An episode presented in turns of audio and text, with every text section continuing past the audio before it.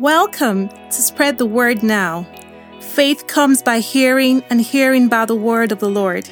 The Lord Jesus declares, Man shall not live by bread alone, but by every word that proceeds from the mouth of God.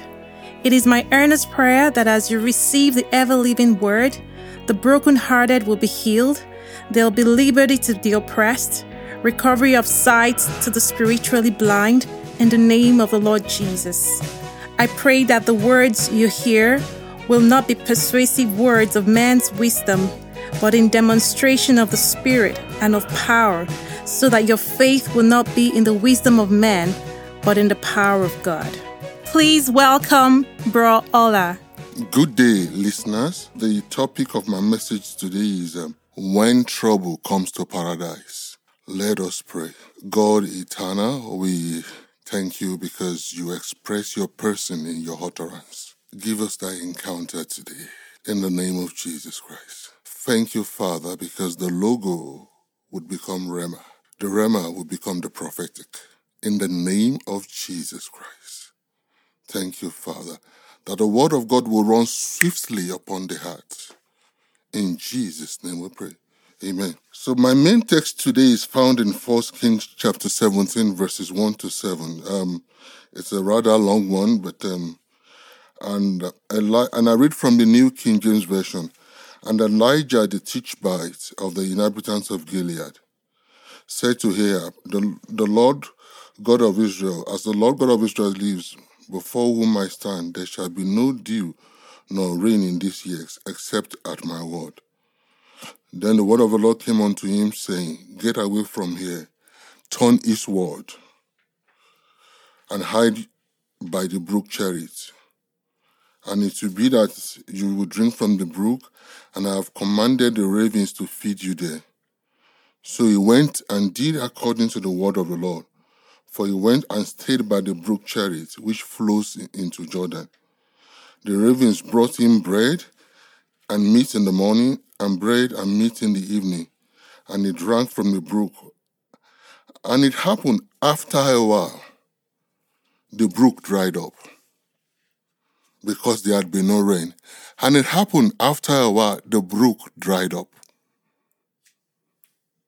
because there had been no rain. The first part of, of my message is all things come alike to all. So let's get this straight. God told him to go to the brook. He obeyed God.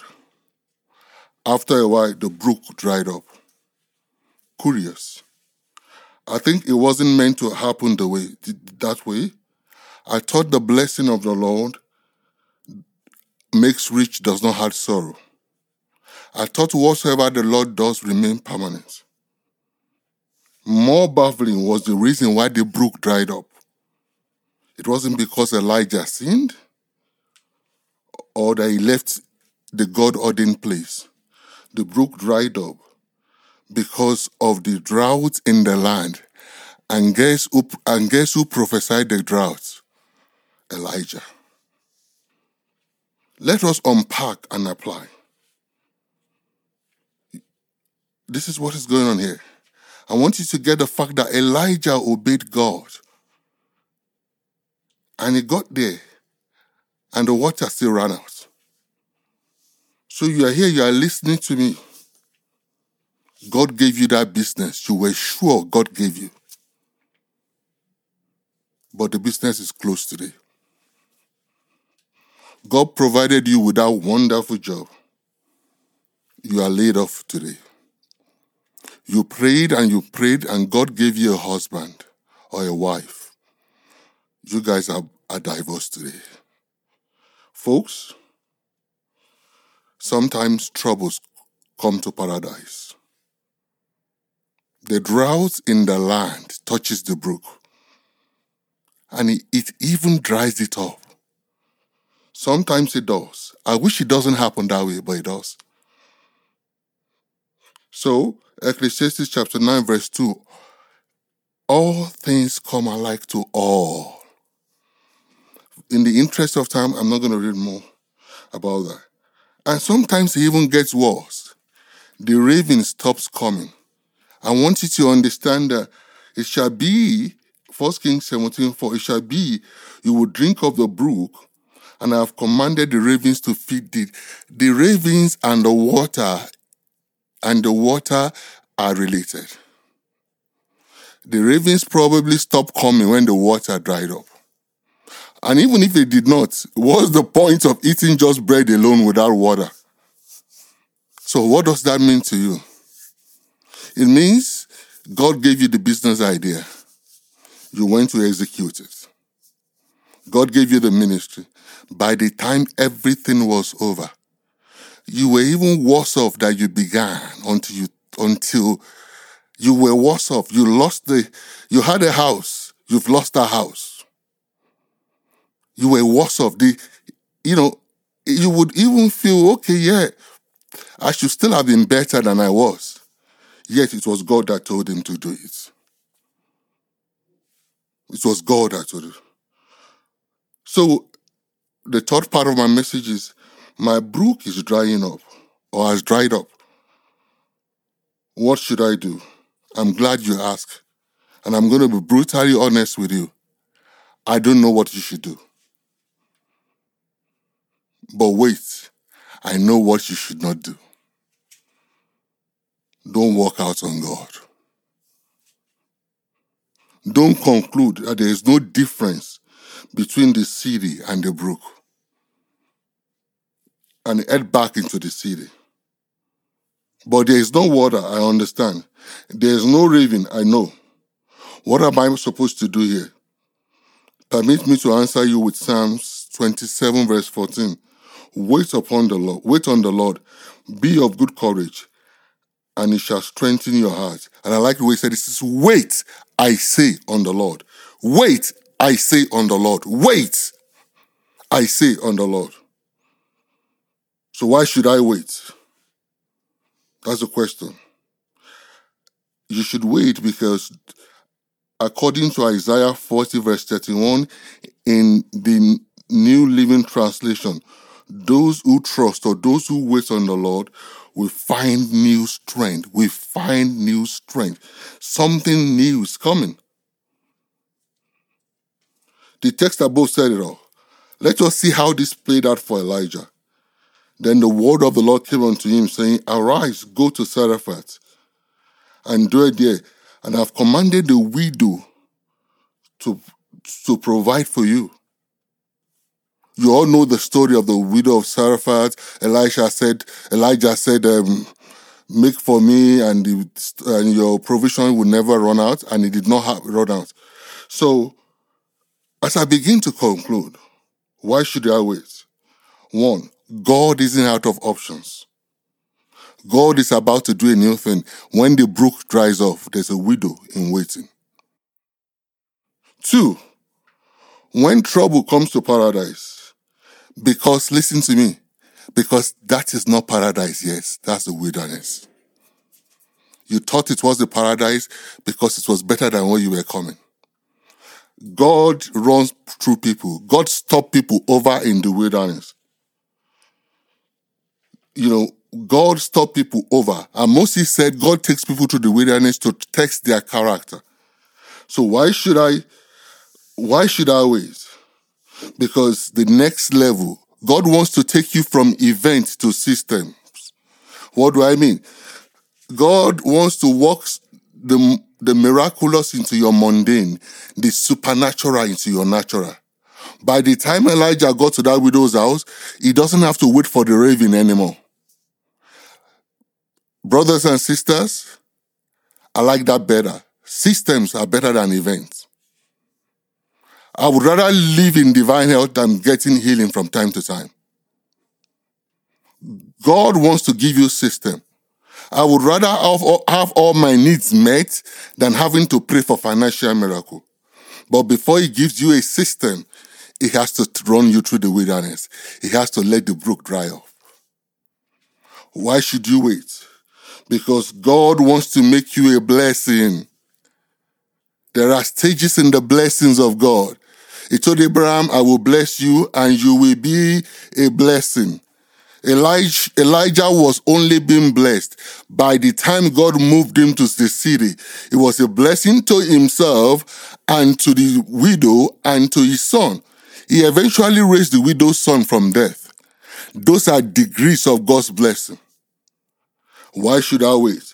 Because God wants your testimony to be sound, to have evidence. Elijah would come by and say, The ravens fed me. Which we will say, Well, you said so. But if three people were saying, Our bean of flour never ran out, the testimony has more potency, has more strength than Elijah said, Elijah saying, The raven fed me. So wait, I say on the Lord. As I conclude, may I ask you, is there trouble in your paradise? Because that is not your paradise yet. You just got it mixed up.